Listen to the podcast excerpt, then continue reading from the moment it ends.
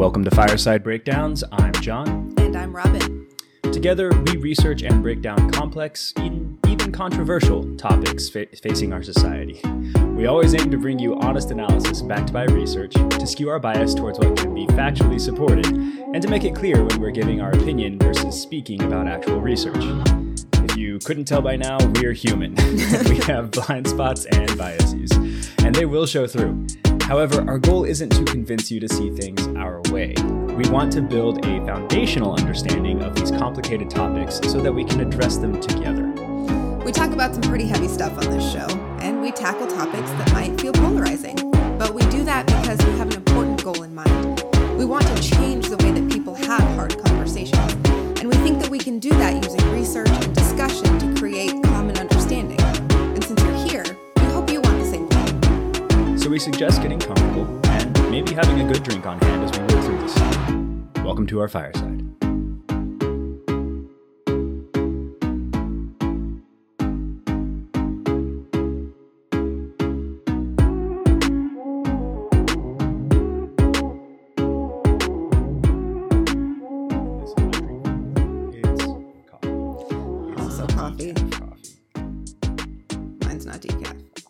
Yeah, no, I've been I've been a good boy. I haven't been drinking caffeinated coffee except for, uh, you know, break glass in case of emergency situations. Yeah. Um, but I'm trying to figure out what's going on with my lack of being able to sleep. So Yeah, you gotta fix that. yeah, so uh, so yeah, we haven't. I've been coffee free for except for two days for uh, over a month, and um, honestly, haven't really felt that much of a difference, uh, which is weird. And I don't know if it's because of an interaction with ADHD. Or if it's because of an interaction with my ADHD meds, or if it's just because I'm weird. Yeah, I I don't. also like I don't I have also did a- sensitivity either. I can Yeah. take it or leave it. It doesn't really matter to me. that's kind of where I am. I used to, I, I I still probably could. I could drink it and then go to bed. so and that's Same. I was drinking like 50 ounces of caffeinated coffee a day. And Right, that's how I that's knew not like good. maybe I should maybe I should chill on that. Yeah, James always Um, laughs at me because I will keep a monster open in the fridge, and in the middle of the night, if I get up, I'll just go grab a swig of the monster and pop back in the fridge and go back to bed. Monster. Yeah. Um, interesting.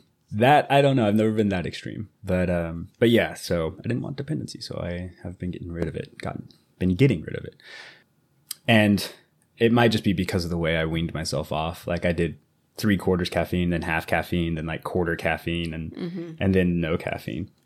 So anyway, that's not what we're talking about that's not. today Nope. it's just a chill convo that I'm gonna like fade into as we go. It'll be cool. Uh, maybe. If you're listening to this episode on release day, uh, we are not talking about coffee. No. We are. We would like to wish you a happy Indigenous Peoples Day. Uh, we're taking this week to talk about this new, but also not new holiday. Uh, what it is, why it's important, and why, like so many other things these days, it is the cause and focus of just such a ruckus in the national conversation. I mean, it's hard to believe, honestly, since Columbus didn't even land in continental North America. But there's a surprising level of support for Columbus and his day. And though, at least in my childhood, Columbus never really even, he never even got his own day because those of us with Norse blood also celebrated Leif Erikson Day on October 9. Probably also not optimal. But it has been an official holiday in Minnesota where I grew up since 1931. So we And did Columbus Day stuff and we did Leif Erikson Day stuff. Yeah. Happy European, probably pretty brutal uh, discovery of a new area. Right. Although the, Uh, the Vikings did not last long once they No, they settled didn't- here. They left Yeah. pretty quick. They didn't really want to. Like, they set up a, a temporary settlement and then they're like, nah, Nah. went back. this is too hard. Yeah, I can't remember that entire story. You'd be better to tell it than I would, but um, we are definitely not talking about Leif Erikson Day today. Although it is funny because when we were planning this one, I was planning to write like this big buildup uh, about how we were going to talk about the first European to discover continental North America and like really build it up and kind of mislead people because most people don't know about Leif Erikson. It's true. Um, but then I was going to spring the Leif Erikson reference, but you just had to go ahead and have like a personal connection to it, Yeah. and I just couldn't bring myself to stomp on that. Um, and I do realize that maybe more people know about Leif Erikson Day than previously. Although, speaking of Leif Erikson Day, nice. here's my Icelandic Viking shirt. Yeah. Um, but uh, yeah, I, I'm. I think more people might be aware of Leif Erikson Day because of uh, uh, SpongeBob SquarePants. oh. See, I didn't even know that that was a thing until I had to Google. Like, I was looking up Leif Erikson Day to confirm when it became a holiday in Minnesota. Yeah. And I was like, SpongeBob? yep, yep, yep, yep. So Robin, happy belated when by the time this episode comes out, Leif Erikson Day, uh, Hinga Dinga Durgan. Oh, Lord Jesus. that is a SpongeBob reference. Please, nobody take offense to that. It's no more not. offensive than the Swedish chef on the Muppets. It's true. That is my favorite. I love the Swedish. Chef. There's a there's a episode or a, a short where he makes popcorn shrimp. It's probably the funniest uh oh, gosh. funniest Swedish chef bit out there. Um anyway, Anyway. wildly off track. wildly off track. No, today today we are going to talk a bit about Indigenous Peoples Day. Uh, one, because we keep forgetting to mention the holidays that our episodes release on, and two, and more importantly, because there seems to be a pretty deep divide amongst some groups about this particular holiday. So put your comfy clothes on, get a warm drink, or keep driving to work safely, or whatever it is that you're doing when you listen. And allow us to dive into some history. It's been a minute since we've had a nice historical episode. True. Also, we are going to touch on Columbus Day a little bit. We're not we uh we didn't mention it a lot in the intro, um, but also uh, we we are going to touch on why Columbus Day exists and why this conversation is probably a little more complicated than some people are assuming. Yeah, it's important context for an episode like this. We, as we were writing this, we we took very uh, specific care to center Indigenous people and the story of Indigenous people in the episode, but we can't talk about why it's controversial without talking about Columbus Day. So, Yeah. Right. So, what is Indigenous Peoples Day? That's what we're going to start with. And for as long as most Americans can remember, uh, Columbus Day has been the national holiday that happens. Uh, we've been celebrating Columbus' arrival in, in the Americas since 1792, and it became the official federal holiday that it is in 1934 in elementary school, we probably all took the day to learn about the Nina, the Pinta, and the Santa Maria, and probably there's an Inye in there somewhere, and I can't remember it's, where it it's is. the Nina. It's the Nina. Is it Nina? Uh-huh. Okay, so I just uh, don't know how to type that on my Mac. uh, yeah, there's it's like three different buttons. Um which is weird because well, it's not weird. The reason I default to Nina and not knowing that it's Nina is because we learned about it in the Ozarks and uh, or at least I did and there's not um a a, a large massive Spanish speaking population Right. in the area so that such uh, proper pronunciations would be uh, widely known. So yes, the Nina, the Pinta, and the Santa Maria. Um, and uh, there's a really stupid song that goes along with it that I have actually successfully wiped from my memory. I mostly have. I'm not going to try to remember it at all. I just know that it's annoying. Mhm. Um, we basically learned that uh, Columbus's discovery was a complete accident, and we kind of laughed at his fortunate mistake. And we learned that thanks to Columbus um, and his crew, we're all privileged to live in the America that we know and love. Mainly, we're all privileged to live in the United States because, Right. like, somehow Columbus's discovery of the Americas kind of gets taught as Columbus established the United States, Which is in like a weird way. So convoluted. Yeah. So convoluted. Yeah. So it's it's obviously a very U.S. centric teaching of not just U.S. white European United States centric teaching of the events surrounding Columbus's voyage and and subsequent uh, accidental landing um, in the Caribbean. What most of us didn't learn in school was the name of the indigenous people, uh, the the indigenous people group, I should say, that first encountered Columbus and his crew. And is there an inye over the n in this one? No. I feel like There's Okay. technically an accent, I think, on the I. But Okay. So then if it were okay, now I want to make sure because that would change how this is pronounced. Okay. Yeah. So uh the the the first group that he ran into, man, now I'm second guessing my own I have always heard it said Taino. that's what I think it is. That is what I have always heard. But again, I am But it is important to remember that this is not a Spanish word. This is an indigenous word. So all of the rules that we want to put on it, the the Euro normative pronunciation rules that we want to put on it don't apply. Which is the whole point of of this episode. yep. I did just find a video. It's probably in the in the recording somewhere uh, in the background. It is Taino, at least according to the one presenter that I just heard. Um, so anyway, yes, the first indigenous people that Columbus ran into were the Taino people, uh, and Columbus wrote in his journal that they would be easy to overcome and would make good slaves. Yeah. He even sent 500 of them back to Queen Isabella as a quote unquote gift we didn't learn that he forced the Taino people to work on plantations and hunt for gold and other treasures that he had promised the Spanish crown and that he had sort of guaranteed were waiting in India. We didn't learn that within 60 years of Columbus's arrival, the native population had plummeted from 250,000 to just a few hundred or that his complete mismanagement of this new Spanish colony saw him returned to Spain in chains in 1498. It cost him all of his titles, yeah. all of his recognition. And and that's precisely what Indigenous Peoples Day is intended to correct. As we've come to better acknowledge the grave consequences that colonialism has had on indigenous peoples in the US and worldwide, there has been a growing demand to shift the focus from the colonizer to the history, traditions, values, and experiences of the people that they colonized.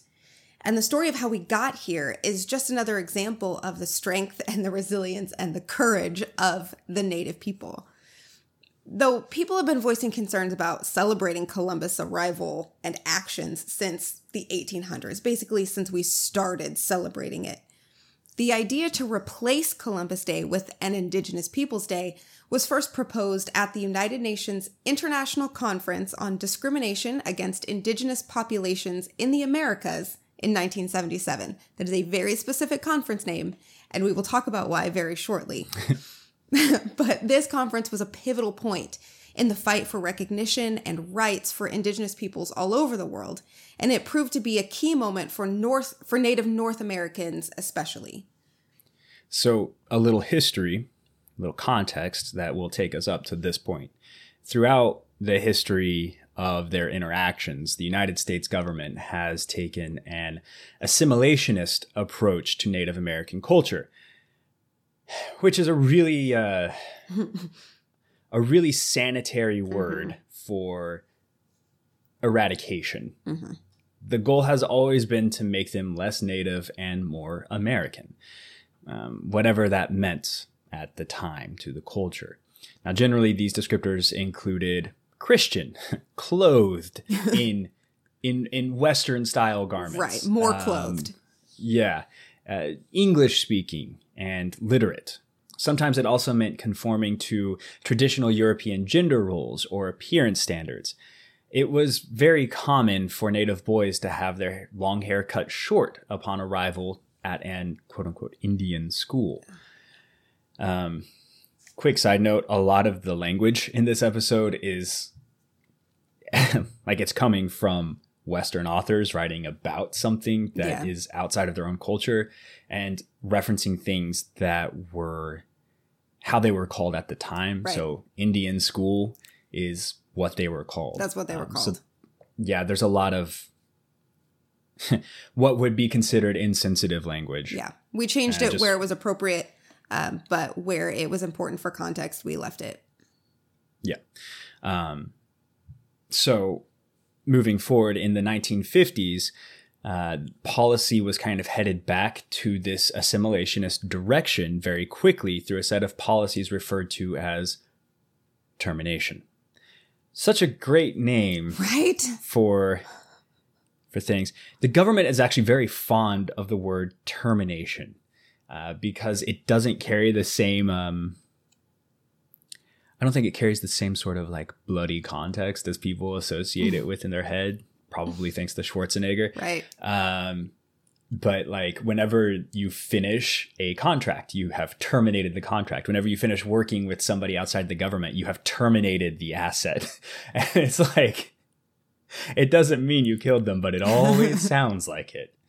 Um, so anyway, little side note: through these termination policies, um, the they officially recognized tribal nations were disbanded.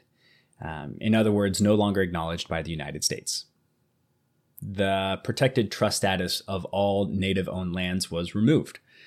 The government began to dismantle the reservation system, and with it, the few protections that had been afforded to the Native American nations. Tax exempt statuses were removed, financial assistance for education, healthcare, and infrastructure ended, reservation land was drastically reduced, and parcels of land were sold to private corporations or individuals. That's the name of the game.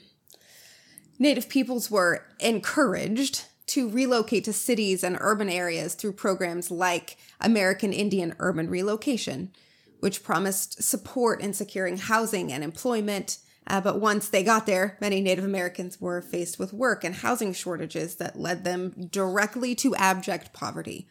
Uh, many of them had a difficult time adjusting to urban life and eventually returned home to whatever that looked like at that point in time. During the termination era from 1953 to 1968, 113 tribes lost their official recognition and nearly 1.4 million acres of land lost its trust status. Um, and in 1968, President Johnson proposed ending termination officially and pursuing partnerships between the United States and tribal tribal governments that would foster self-determination among the native nations, which is such a condescending way to put let them be the boss of themselves. Um, but the resolution never actually officially passed. Um, every president after that took the same approach, which effectively curtailed active termination until the Bureau of Indian Affairs established formal procedures for recognizing tribes again in 1978. And then the policy was formally repudiated in 1988. So it took 20 years from when President Johnson proposed that we knock it off until Congress actually officially repudiated those policies. It. mm. I. uh, the more I learn about uh, indigenous, uh, First Nations history in America, the more angry I get that Mhm. it was never taught. Yeah. Like, I can't even say that it wasn't taught better. Like, I can't be angry that it wasn't taught better. Oops, smack my mic.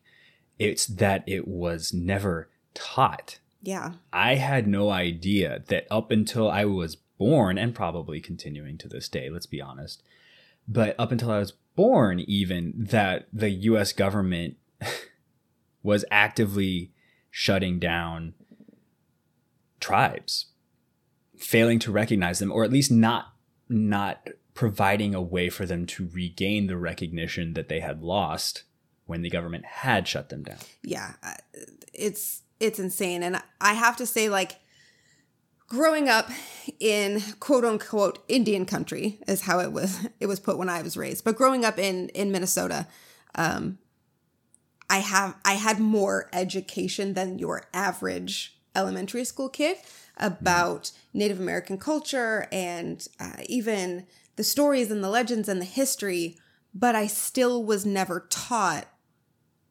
how the United States government actively worked to oppress and assimilate and eradicate Native culture. And as a Black person in America, I am angrier for my Native American friends than I am for myself. and I feel like that's Dang. saying a lot because yeah. because it was so intentional and so proactive and so coordinated by the governing bodies of the United States. Like we can blame sh- slavery on a lot of shitty people. We can do that. Hmm. But at least the United States government fought a war to like say we probably shouldn't do this. Yeah. Native Americans don't they don't have the benefit of of any body that is not originated from their own people fighting and advocating for their their rights and their well-being.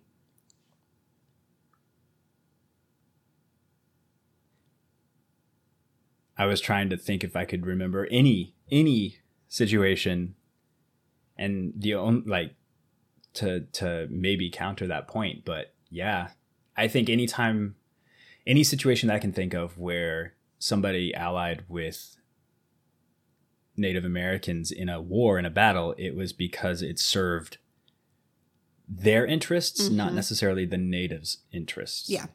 And Dang. Sucks. I'm gonna have to see. Yeah.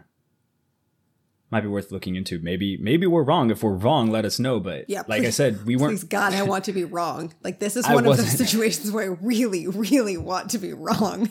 yeah, and I but I like I wasn't really taught well uh, this particular part of history, and so I just you know all I can think of is are times when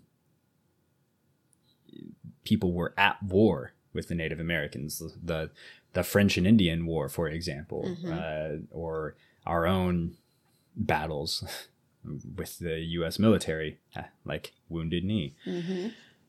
Ah, man. So back to the 70s. Yeah. Yeah. yeah.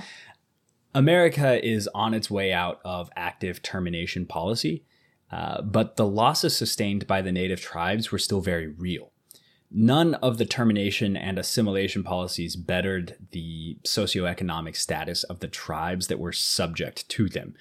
And the activists from the Red Power movement, who had come together to fight these policies and for many other things, uh, are now doubly convinced that their rights as indigenous people and as humans are not a priority for the US government. They needed to seek a forum above the level of national government, and I mean, well, that's the United Nations. Right. I have to interject here again. Sorry, I'm talking a lot, but um, at some point, oh, no. we are going to absolutely have to talk about the Red Power movement. Um, I literally just learned about this yesterday. I was doing work on something completely different, and I added, I had to add some of this stuff into the podcast episode because the stories of these activists are so incredibly compelling and i'm i'm angry that i've heard about the black power movement and i haven't heard about the red power movement. Yeah um, i learned about it as we were writing for this episode myself and it's yeah absolutely we should cover it. Um, i again am frustrated at the lack of book learning that we were taught about uh, Native history. Mm. And also, Robin, I don't think you have to apologize for talking on our own podcast. Well, no, but like um, interrupting. I'm I I don't love being interrupted, uh, no, and so I'm always conscious when I interrupt other people. It's a, f- a fair point, but um, I think it is an appropriate interruption. Um, so these Native American activists, the Red Power movement, um, they appeal to the UN and ask them to recognize the right to decolonization. And had they succeeded, some Native American reservations would be fully independent countries today. But the UN refused to intervene, calling this a domestic issue. So the only other option was for them to advocate for Native American sovereignty as a human right. So the US based International Indian Treaty Council and the Canadian National Indian Brotherhood each earned NGO status in the UN's Economic and Social Council. And then, with the same bootstrap style as the first organizers of critical race theory, they secured funding from various international organizations to put on a conference in 1977. That's the conference that we mentioned earlier that had a very specific name because it had a very specific focus. Um, and that conference brought together an unprecedented mixture of participants. The UN's major agencies were represented there, as well as 33 national governments, 38 international organizations, and indigenous delegate, delegates from 14 countries in the Americas. Taking the lead during that conference was a delegation from the Lakota Nation, which is part of the Sioux people who are primarily located in the Dakotas and a little bit into Minnesota. Um, and they recommended that the group take the issues of, and this is a quote, it's kind of long here, the status of American Indians under international law, violations of United Nations covenants and agreements, treaty recognition by the UN, land reform, autonomy, and increased land base to the UN Committee on Decolonization.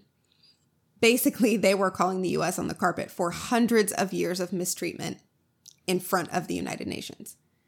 They also recommended that the US government be censured for genocide and forced to ratify the 1948 Genocide Convention. And they asked that treaties signed by Native Americans be recognized as international law so that they could contest any future violations of those treaties. Zero punches were pulled at that conference. And while most of these aims were not formally accomplished, the conference spurred the development of a supranational monitoring and advisory system to protect the human rights of indigenous people, and it planted the idea of replacing Columbus Day with a day dedicated to indigenous peoples. Now, it took some time for the movement to gain momentum. South Dakota was the first state to rename Columbus Day in 1990, and other states slowly but surely followed suit. Uh, when the city of Berkeley, California renamed Columbus Day in 1992, it gave the movement more visibility, as did a demonstration of about 6,000 Native people at Randall's Island, New York in 2015. So currently, 17 states and the District of Columbia officially celebrate the day, and other states and cities do the same through proclamations and concurrent holidays. So, I, I mean, there's so much to take away from the development of this day. And I think the most important factor for me is how often through the course of the research that I was saying to myself, wow, I never knew that. Mm-hmm. Wow, that was like, how come I never learned that? Or how angry I was getting that nobody had shown me these things before or discussed these things before. And that really kind of highlights the whole point. Right. Like that's we can after hearing that story it, it would seem natural to just ask like okay so what's what's the big deal? This seems like a pretty simple concept right? We we know that columbus and the other explorers and then the colonists did really bad things intentionally and unintentionally that decimated indigenous populations and led to their loss of autonomy and land and human rights. And decolonization is having a real moment in american culture if you're not familiar with the term, decolonization has two functional meanings. First, it refers to the very practical process by which colonies become independent nations. Secondly, and most relevant to this conversation, it refers to the pursuit of cultural, psychological, and economic freedom for indigenous peoples. It refers to the right of indigenous people to practice self determination over their land, their culture, their political systems, and their economic systems.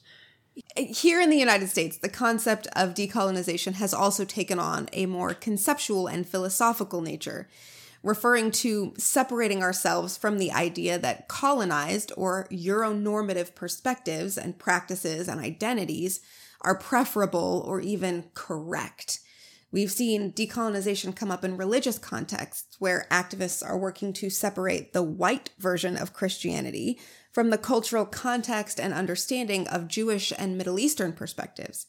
We're seeing it in conversations on economics, where Black Americans are turning to more traditional forms of financial community, like susus, which are these really cool lending circles among community members or family members.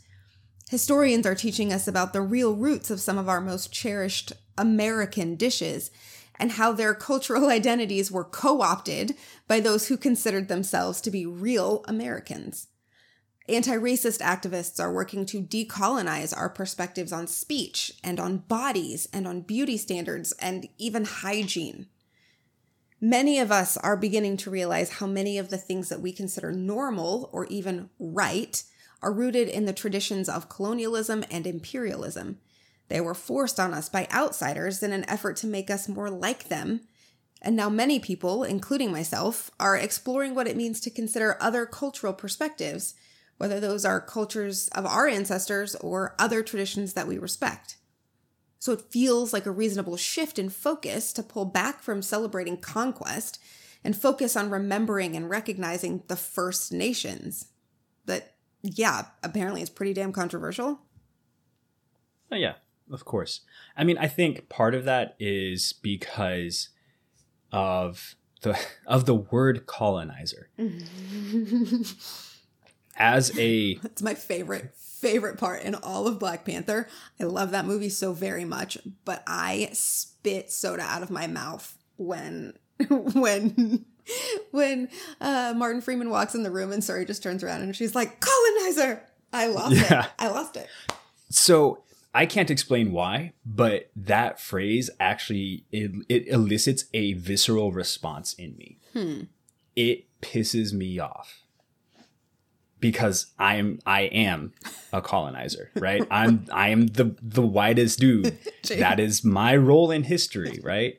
And it hurts me to be considered in that light because I personally don't want to hurt people. This mm-hmm. is the same logic we hear from people who are like I'm not racist. Right. And yeah, I mean, it gets me to be called that because I've never colonized anything, Right. but I have in different smaller ways. I've never taken over a, over land, right? But I've played into into thought processes and into cultural norms that ostracize and other uh, the Native American population or the Black population in America uh, because they're different and they don't necessarily match the things that I've been taught, uh, both explicitly and implicitly, are right and correct. You know, so that's that. I am part of by ex- if I express that sort of well, there's two things right there actually. By feeling that way, I am partaking in that colonizer mentality because I have no right to feel that way. There's no reason I should feel that way. Just because something's different doesn't mean that it's wrong, Right. right? But I still feel like it is. And then if I express that, I am then furthering that sort of psychological, cultural colonialism. Um, and there are times when I was younger where I probably expressed some sort of misunderstanding or distaste for a uh, a, di- a cultural difference that I just didn't understand.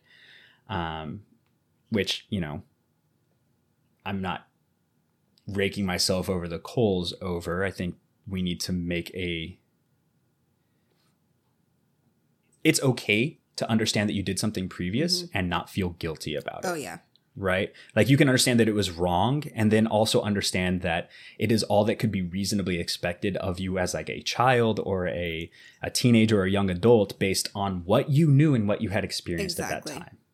And I think a lot of people get upset about being called a colonizer or being called racist or what have you because they feel like they're being unfairly judged for actions they did in the past when they didn't have better contextual or cultural understanding when in the re- when in reality it's it's not so much a judgment for the past it's your mentality about being confronted with it moving forward you don't have to be defensive about being called out for a a toxic behavior as much as i hate the phrase toxic because i think Right. it gets abused too much for a um, demeaning mindset or thought process that you had no way of experiencing otherwise Right. or knowing is was wrong. Um, and part of the reason those mentalities persist is because we do not elevate other cultures as much as we should in American society. Yeah. Which is why Indigenous Peoples Day is so important. Accurate. Sorry, I just I had been thinking about how upset being called a colonizer makes me.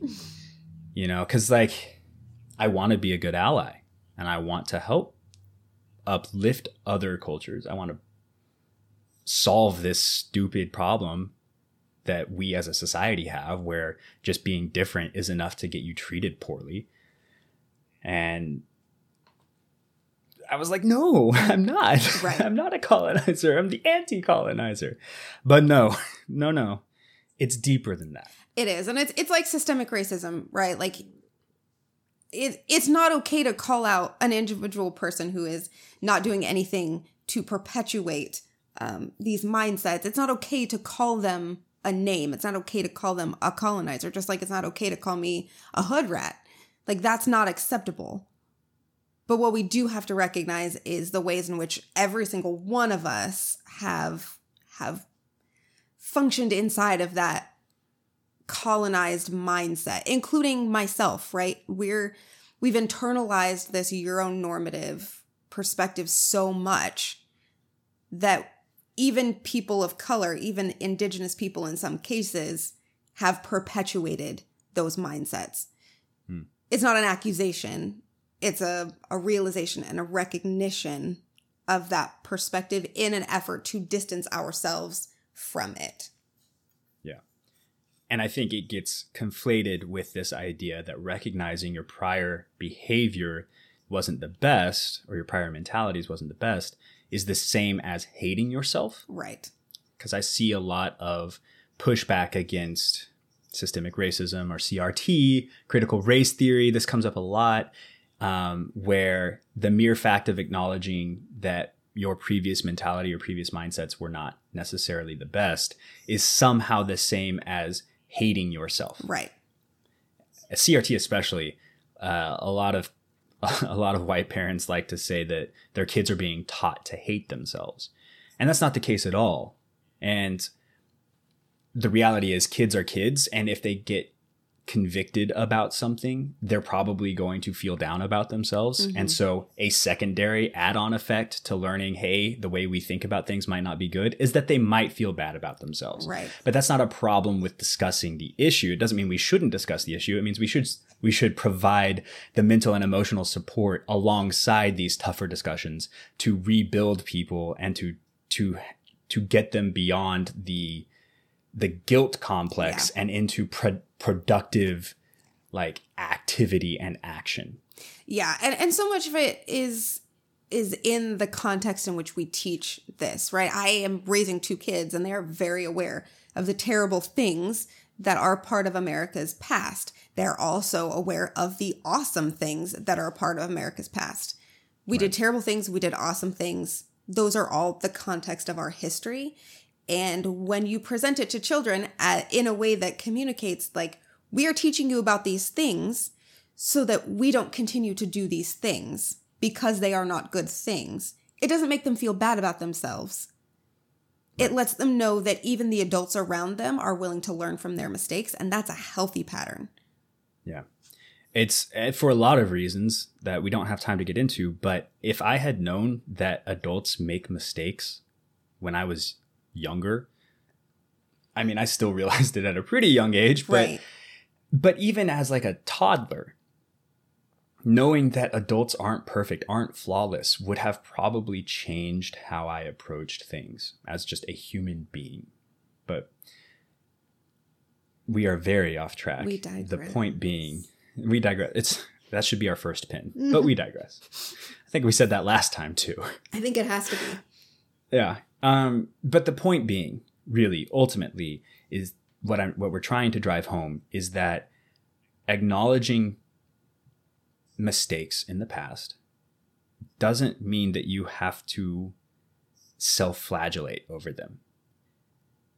When somebody points out that you have done something that was hurtful or offensive to them, our first reaction shouldn't be to feel like they are attacking us by pointing it out and then to go on the counter attack again. That just causes division and strife. Our first instinct should be to evaluate why they would feel that way why we could arrive at that position ourselves like why why did i say those things if they're offensive and to understand that adjusting our behavior going forward is just human it's just part of life and it's okay exactly so so what what what is like with all of that context i need right. i need some i need an explanation of of how everyone what is the context of this defense for Christopher Columbus and Columbus Day. Right. So if we've learned anything in the past several years here in the United States, um, it's that everything is uh, contentious. And there are some pretty actual, I, I think there are some pretty defensible reasons for keeping Columbus Day or some form of it. Okay. And that starts with the reason it's a national holiday to begin with. See, Columbus Day has been celebrated in the US, like we said, since the 18th century, but it didn't become a full blown federal holiday until I think it was 1937. Earlier we said 1934, but if we both use the numpad to enter those dates in, it might be a flub. So we got to double check. Right. But, but I think it was 1937. Um, the reasons for it morphing from a relatively small and localized celebration to a federal holiday began roughly in the 1820s. And that's when Italian immigrants began moving to the United States in rather large numbers. The rate of immigration from the 1820s only increased through the end of the millennia. millennia? Century? Century. Yeah, I'll get there. Century. Millennia would be a thousand years only increased through the 1900s, ah. um, with most coming between 1880 and the beginning of World War One in 1914. With the Italians came Italian culture and heavy Catholic influence. And if there's one trait that's pretty consistent across European and American societies, it's that we tend to not be super cool with cultures that don't really look like ours the Italian immigrants were subject to an incredible amount of xenophobia, often being portrayed as short of stature, dark in complexion, cruel, and shifty. Or swarthy. The newspapers at the time really liked the word swarthy, and it is actually one of my favorite sounding words. It's just fantastic. But in this context, not cool. Yeah. The coverage of Italian immigrants tended to focus on how other they were from the existing American population.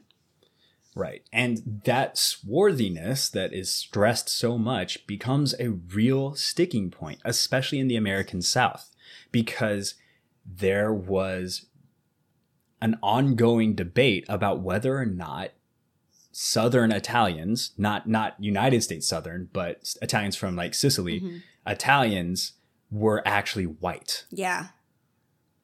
And not being white in the United States at the turn of the, the 20th century is not a great place to be. Nope. Um, so, as you might be able to predict by now, where there was this othering, this debate, there was violence. The situation around Italian Americans was no different.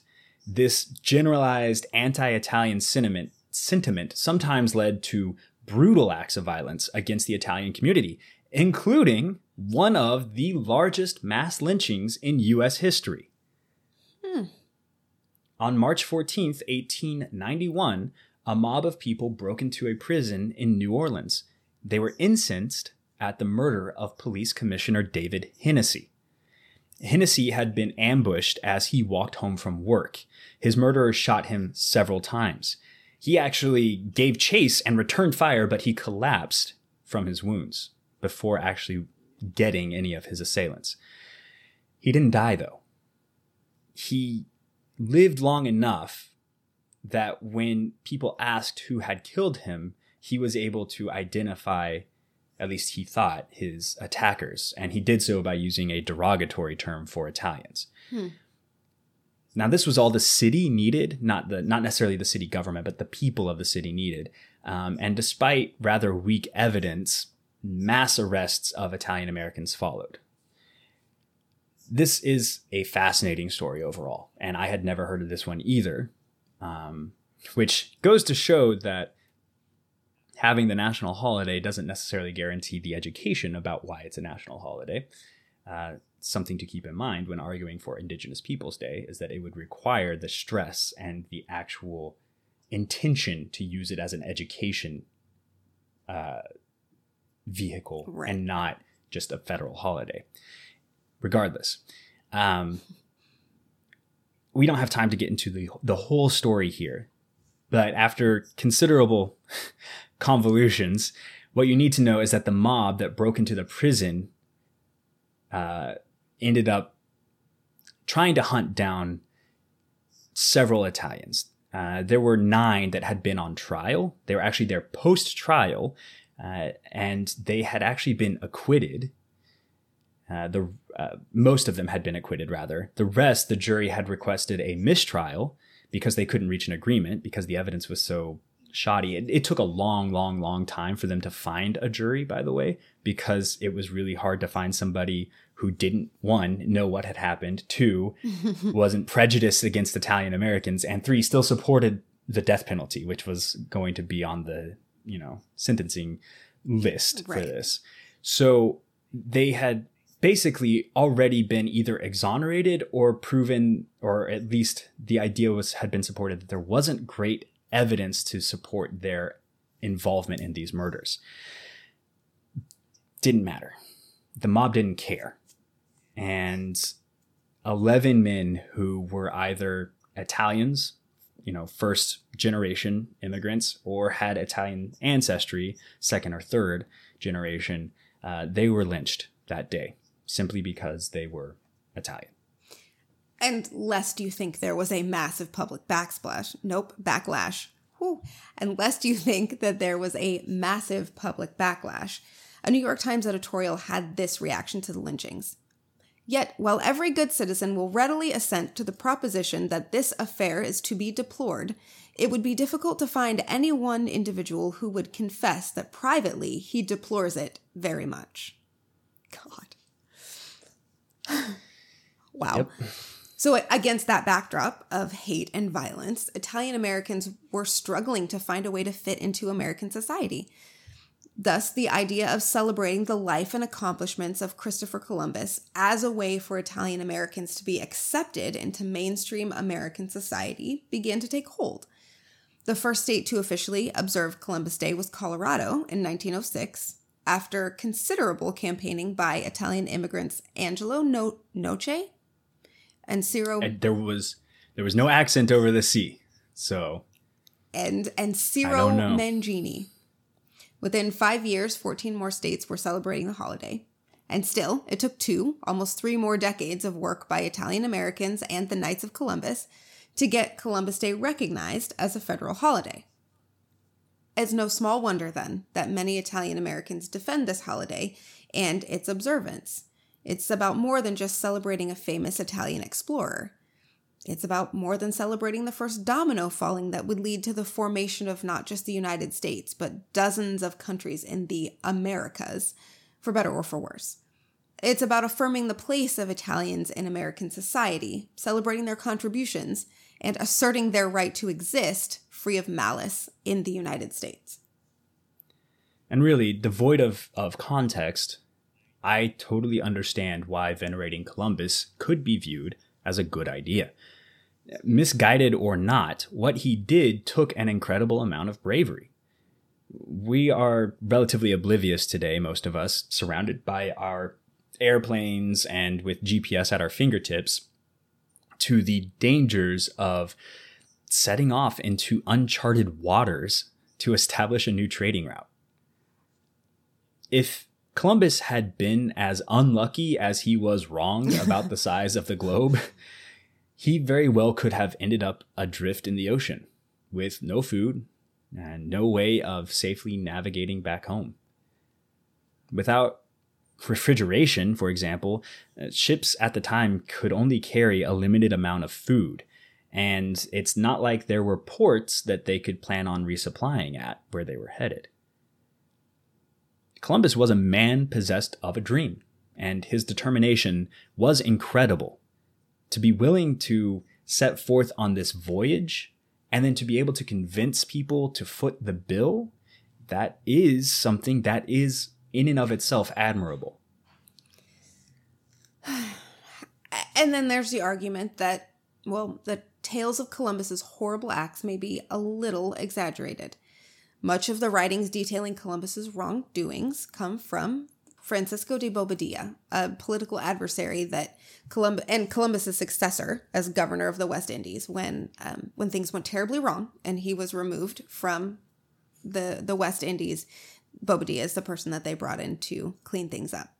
They yeah he he interviewed uh, allegedly interviewed dozens of of um, locals of natives of other Europeans in the area to understand not just Christopher Columbus, but also his brothers, right. Columbus's brothers, the families, um, activities in the area and what they had done. And that's where we get stories about Columbus chopping off somebody's ear or their hands or selling people into slavery. Right. Most of them, anyway. Yeah. I, I mean, and, and it's when you're looking at these kinds of, of stories, it's important to understand that it is hard to get accurate and corroborated information. We have Columbus's journal that we know that he wrote that describes some of the things that he did. Um, but we also then know that it was his brothers who he left to run the colony, and by all reports, they were terrible. And we don't know to what extent things got conflated. You know, when you have um, a bunch of people with the same name, it's easy to get things confused. Uh, Bobadilla's reports are largely uncorroborated, and as we should know from watching the past four years of media coverage, um, reporting from political rivals isn't exactly uh, fair and balanced, right? Editorializing. There are other contemporary writers um, who actually described Columbus's treatment of the indigenous population as fair and good, at least by the standards of the time. Even Columbus's sanctioning of slavery at Santo Domingo wasn't so much the result of Columbus's own cruelty, but rather due to political necessity and having few other options. He allowed himself to get backed into a corner, basically. Not that allowing slavery should ever be considered as a political option, but then looking back on this, we have the benefit of living in modern society, of modern standards, morals, mm-hmm. ethics things get complicated when we judge historical actions by modern standards, when we judge the actions of one society by the standards of another. Columbus himself wrote about the problems with being judged by standards that are out of touch with the realities in the world that he occupied. He said, They judge me in Europe as they would a governor who had gone to Sicily, or to a city or town placed under regular government and where the laws can be observed in their entirety without fear of ruining everything. And I am greatly injured thereby. I ought to be judged as a captain who went from Spain to the Indies to conquer a numerous and warlike people, whose customs and religion are very contrary to ours, who live in rocks and mountains, without fixed settlements, and not like ourselves, and where, by the divine will, I have placed under the dominion of the king and queen, our sovereigns, another world, through which Spain, which was reckoned a poor country, has become the richest. I got this quote from an article defending Columbus. And I find it interesting that in this article, that is written as a defense. They chose to use this particular quote. Because to my ear, it seems particularly obvious, seems pretty obvious, that he did not think highly of the indigenous populations or their culture, that he was there as a conqueror, as somebody there to, quote, conquer a numerous and warlike people. But then maybe the defense of the man is simply that he was a man, and his flaws should not be the only things we consider when determining whether or not a holiday is appropriate. It's a lot. It's a lot. And again, this section, I I had to say I didn't know that about the struggles of Italian Americans, especially in the South. Um, I mean, I do know that basically every people group who has come to America at some point in time that didn't match the original Anglo Saxon group that came over struggled. Um, and I, I know that there has been a long history and controversy when it comes to defining whiteness, and that definition has changed um, over and over throughout the years. And I, I definitely think that it's appropriate to recognize that struggle and that plight. That plight. I still struggle to accept the idea that that can't be done without uh, without couching that in in the the conquest of Christopher Columbus. Yeah, I I agree. I, Columbus is even at best a problematic figure. Yeah, and it's telling when your defenses of him start out with, "Well, he was flawed, but." Exactly nobody's perfect. Right. And I understand that. But some people are maybe better than others. And it's limiting to Italian Americans, to Italians in general, to be like, well, Columbus is the Italian. Right. Right. There are. Can we talk about tons, Galileo, maybe? Right. There are tons of Italians that are eh, maybe not perfect, but definitely better than Columbus. Right. in, in terms of their impact on cultures. Yeah. Uh, on the world. Um, so, yeah, I, I mean, I'm not here to to to make a final judgment on this, but as much as I understand the importance of of the holiday to Italian Americans, mm-hmm. I think I think the importance of the holiday has sort of like uh, transferred to the man. Yeah. And the reasoning for the holiday has become the underlying foundation of the defense of the man. And it would it might be best to decouple the two things. Yeah. And to understand the importance of Italian Americans, of Italians in general, to the world and their contributions and also separate the this sort of veneration or at least un uncontextual I don't know what the word I'm looking for is uh, discussion of of Columbus. Yeah. If we're going to talk about him, let's talk about everything. Let's talk about the good and the bad. Let's talk about the man and the warts, you know? Exactly. I think every every culture, especially every culture that has contributed to the America that we know deserves to be celebrated and recognized for the contributions to uh, our very incredible country. And I think that when we put the focus on situations like Columbus Day and we celebrate him discovering America, we remove the conversation that we can have about all of the incredible things that Italians have contributed to uh, what we consider to be essentially American culture. Right. And I think there are some places that are actually moving towards calling it Italian American Day. Mm-hmm. Yeah, I did see um, that. I did see that. Which I think captures the the intent way better than calling it Columbus Correct. Day. And before somebody goes off about erasing history or something, not calling the day Columbus Day is not going to erase Columbus. Yeah. I mean, yeah. We have Columbia, we have the District of Columbia, we have Columbia University. Which Columbus do you think those places are named after? Right. And there's um like the legacy of the man's actions is still it like it's still alive and well today. Yeah. good and also very, And very bad. So there's no chance that by not recognizing a day for the man as a federal United States holiday, um, we are going to lose out on the history or the terrible, terrible song that we all sang in elementary school. I don't know the song. We're not talking about it. Um, one last thing, interestingly, in the in the defense articles that I was reading,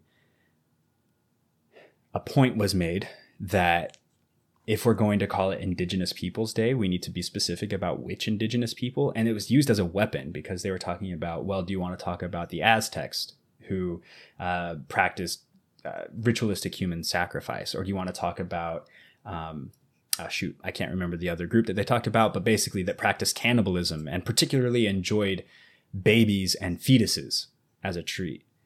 And like, what about so one, yes, this highlights a, a, a very bad, a very critical logical flaw, whataboutism.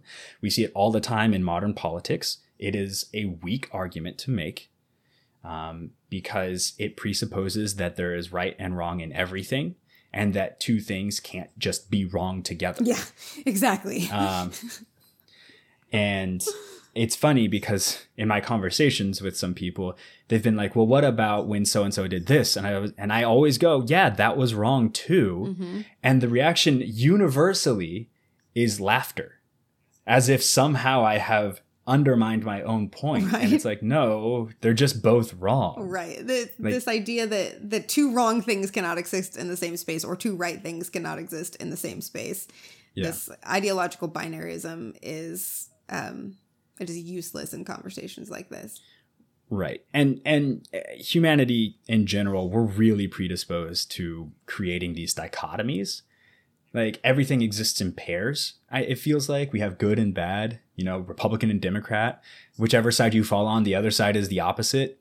Even if it's not like necessarily true, they can just both be wrong or or both be right. Like it's weird to me that we do that. Um, so that stood out to me. And then the other thing that stood out to me is that they were these defenses were practicing intellectual colonialism in using those arguments because they're saying these cultures did these things that we western society have agreed is bad and wrong. But those societies weren't existing by our standards. They didn't use our morals and our Right. ethics. They used their own. And who are we to be like our system is superior to your system? Right. that is literally what we are talking about decoupling that that intellectual superiority Right. from our analysis of the action of other cultures that we just don't understand And dude, that's hard to sit with. It is hard to sit with the idea that something that sounds so repulsive to us is it is the right of that culture, that people group to choose for themselves. That sounds awful and horrible and terrible for us to have to sit with. Um, but it is also important that we recognize that while European and Western society may have come to the the conclusion that that is bad um, on their own. Also, we don't know that were indigenous people groups allowed to continue to develop their own societies. We don't know what conclusions they would have come to on their own. So it, it is not. It, it- again, we just we can't. We have to start to decouple from that Euronormative perspective, and it's super duper hard. it's very hard especially because a lot of what we believe about right and wrong has its roots in in religion mm-hmm. in what we've been taught about the sanctity of the human soul and the human body but if you if your culture practiced a different religion then you your concepts of what is ethically good and what is ethically wrong when it comes to these things are going to be different. And who's to say that the European practice of burying our dead or cremating our dead isn't considered equally offensive and horrific mm-hmm. to these other cultures?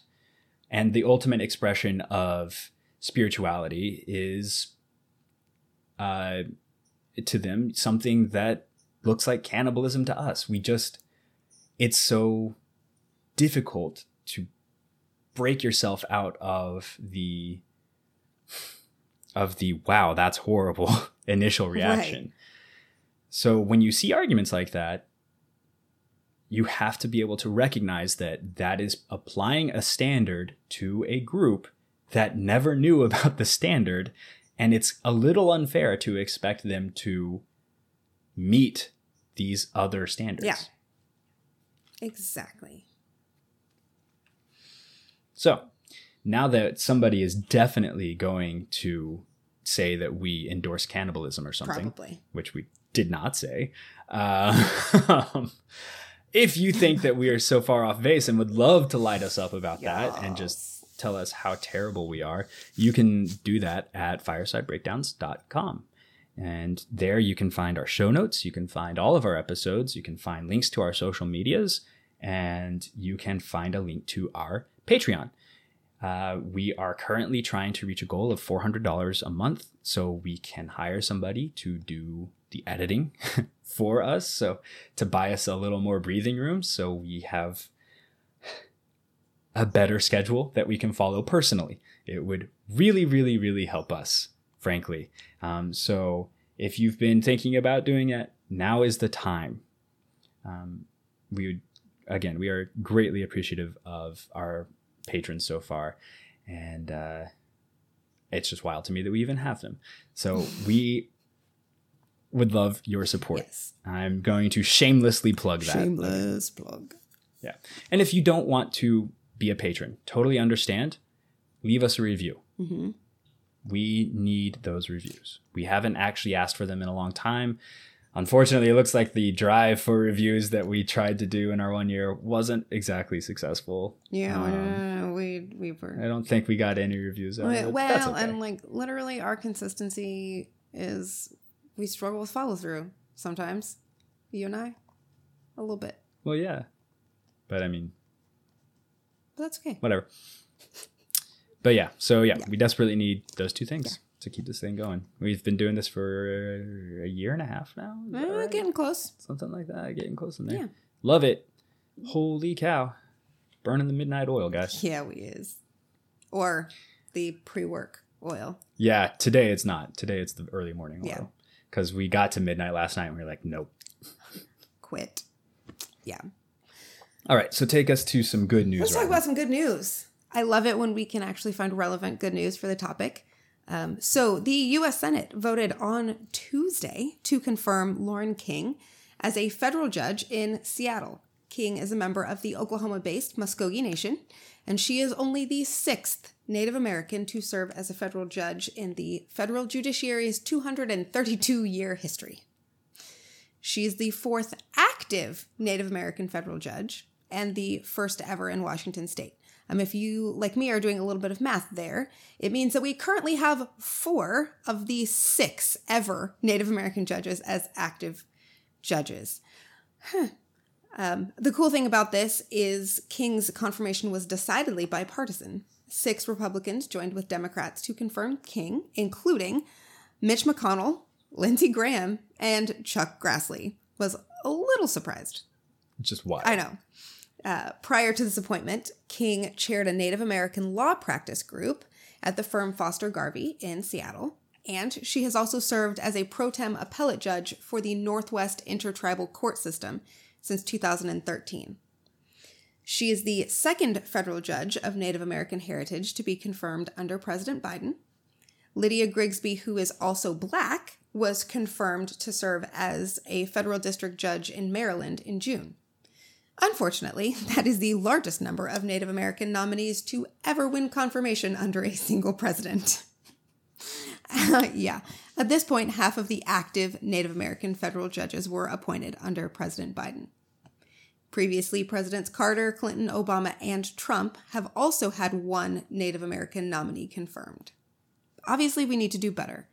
But the fact that four of the five most recent presidents have had Native nominees confirmed bodes well, I think, for the future. And that is absolutely something that we can celebrate. Yeah, I agree. Let's see if we can pump those numbers up a little Right. bit though, and maybe accelerate, uh, you know, making our courts and our government representative of the population Right. that they are supposed to be serving. I think that's everything for today. We got to get to it. Lots of work to do today for both of us. Lots of work for like actual paychecks so we can actually dedicate our time to doing this. So uh, we will talk to everybody one week from today and we look forward to it. Until that time, everybody take care of each other.